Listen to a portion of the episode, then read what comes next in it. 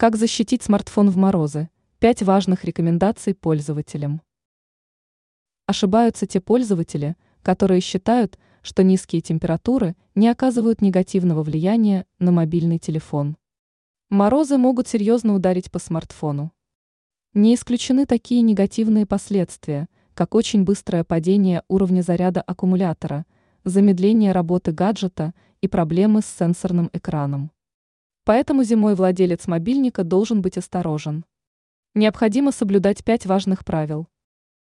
Не забывать вовремя зарядить смартфон.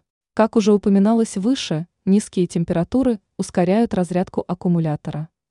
Если летом еще можно рассчитывать на то, что частично заряженный мобильник не разрядится и не отключится в течение рабочего дня, то зимой владельцу гаджета необходимо быть предусмотрительным. В холодное время года на улицу лучше выходить с полностью заряженным смартфоном. Использование пауэрбанка приветствуется.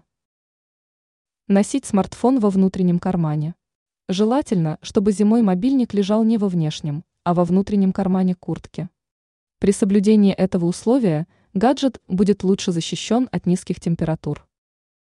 Использовать чехол. Защитная оболочка тоже неплохо защищает мобильник от мороза. Использование чехла снижает риск быстрой разрядки аккумулятора и замедления работы смартфона.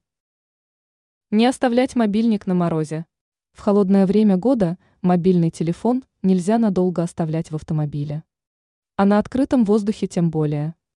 Если необходимость оставить гаджет в подобных условиях все же появилась, желательно заранее отключить мобильник. Включать определенные приложения.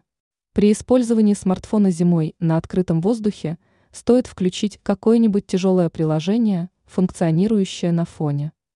Неплохой вариант – интернет-браузер с большим количеством вкладок. Соблюдение этого простого условия повысит шансы на то, что температура мобильника не упадет, ведь он будет активно работать.